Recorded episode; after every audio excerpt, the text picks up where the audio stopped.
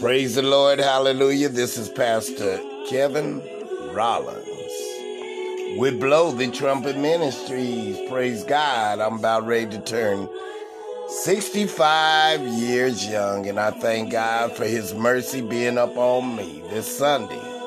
Come out and join us because it is a celebration in 1609 Havana Street, Aurora, Colorado. 80010 in the Village Exchange Center Building. Yes, come and join us at 1609 Havana Street, Aurora, Colorado. 80010. That'll be this Sunday, August 29th, 11:30 a.m. Well, praise the Lord, praise the Lord, somebody, and I just thank God for his wonderful blessings upon each and every one of us. I believe today's message is very appropriate. It's entitled Wonderful Words of Encouragement, and I'll be coming out of Hebrews 4:12. For the word of God is living and active, sharper than any two-edged sword. Father, dear Lord, in the mighty name of Jesus, we just thank you, Father, dear Lord, for being magnificent and awesome God that you are. We thank you for the opportunity for us to be able to trust in the Lord with all our heart. And today, Lord, I know that it is a privilege to be chosen by Jesus Christ in the name of Jesus. Amen. See, we live in a world built on shifting sand. Society is changing rapidly, and the truth is being lost in a storm of competing voices. Now more than ever, we must anchor ourselves in the eternal Word of God, a firm foundation in a conflicted culture. There are days in life when absolutely nothing seems to work. During these horrible days, setbacks and failures accompany every single one of our steps. Bigger than life obstacles loom on the horizon, and great disappointments come our way. Everyone, I said, everyone needs encouragement. Encouragement keeps people moving forward. Encouragement keeps people feeling positive about who they are and what they are doing. It keeps them refreshed. Encouragement amongst the church body is essential if it's going to succeed. As believers in Christ, we walk out into the world, and the world is ready to discourage us, not as a person, but as a follower of Jesus. Full fueled by the devil, the world hates believers. I said, fueled by the devil, the world hates believers. Satan will send people constantly to us to discourage us. And many times, Satan has caused believers to give up. When we think of encouragement, many times we look at it as actually optional. However, encouragement is so important to the church. God doesn't merely recommend it, recommend it, he explicitly commands it. God commanded that his people encourage each other because he knows we need it. In the Gospel of John, Jesus warned that in this world you will have trouble, which then he followed with a much needed encouragement. But take heart, I have overcome the world. John 16 33.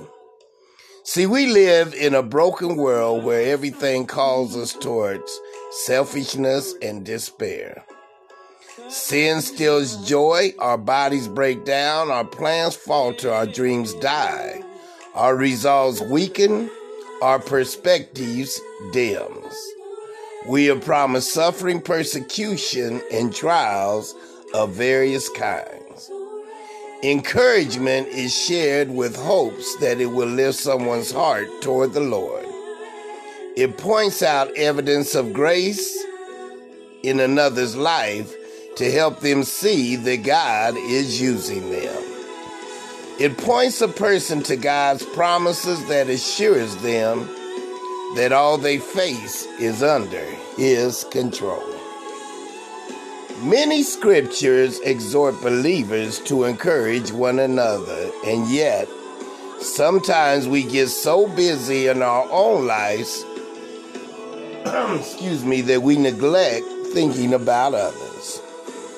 We may become insensitive to the concern of those around us. So, how can we better encourage one another?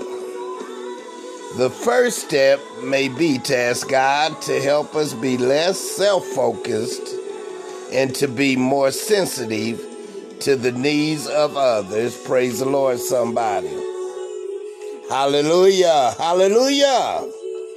And then we need to ask his wisdom in knowing how to encourage our brother or sister in Christ.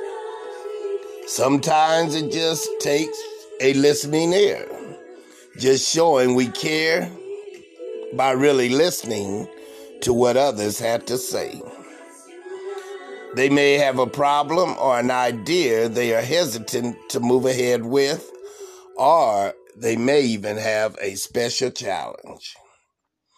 Just knowing that someone values them enough to listen can be an encouragement. See, nothing can be more encouraging than God's word shared with a loving heart.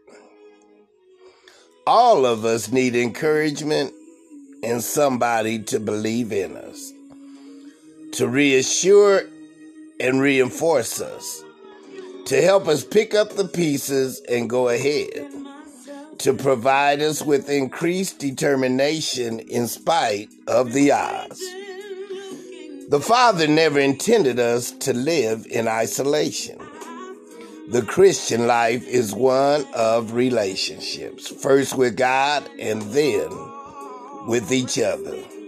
We live in a world that is increasingly fragmented and isolated. What exactly does encouragement mean?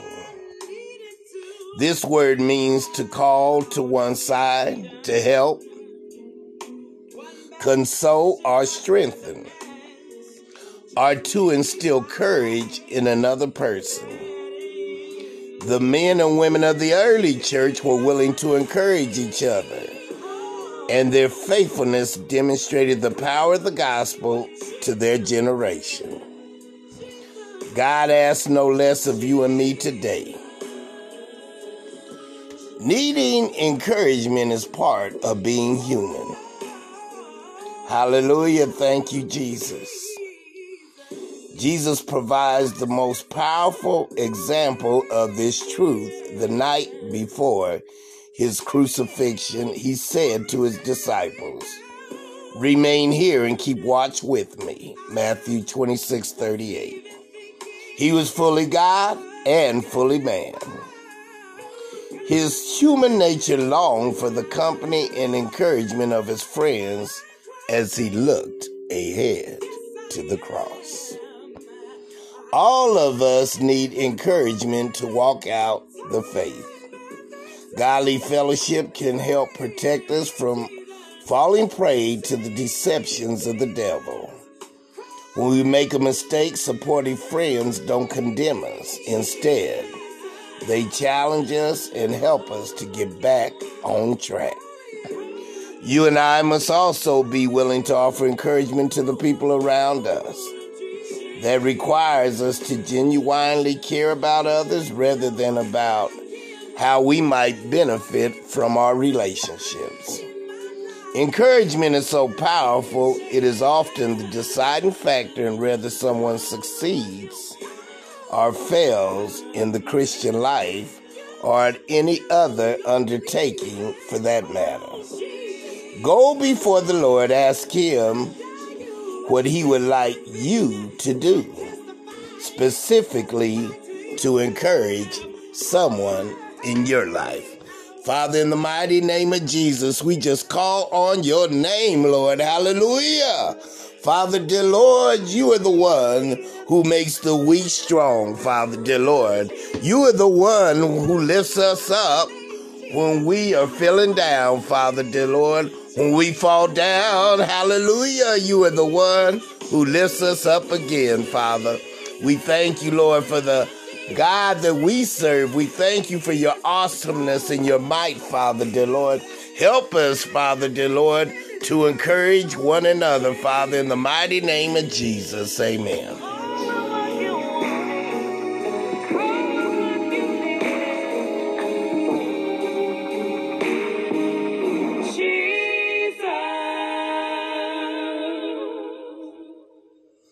If you want to be a blessing to blow the trumpet ministries, go to Givelify and look for the blow the trumpet logo where you'll see the man blowing the shofar. To God be all glory and may he be with you in Jesus' name. Amen.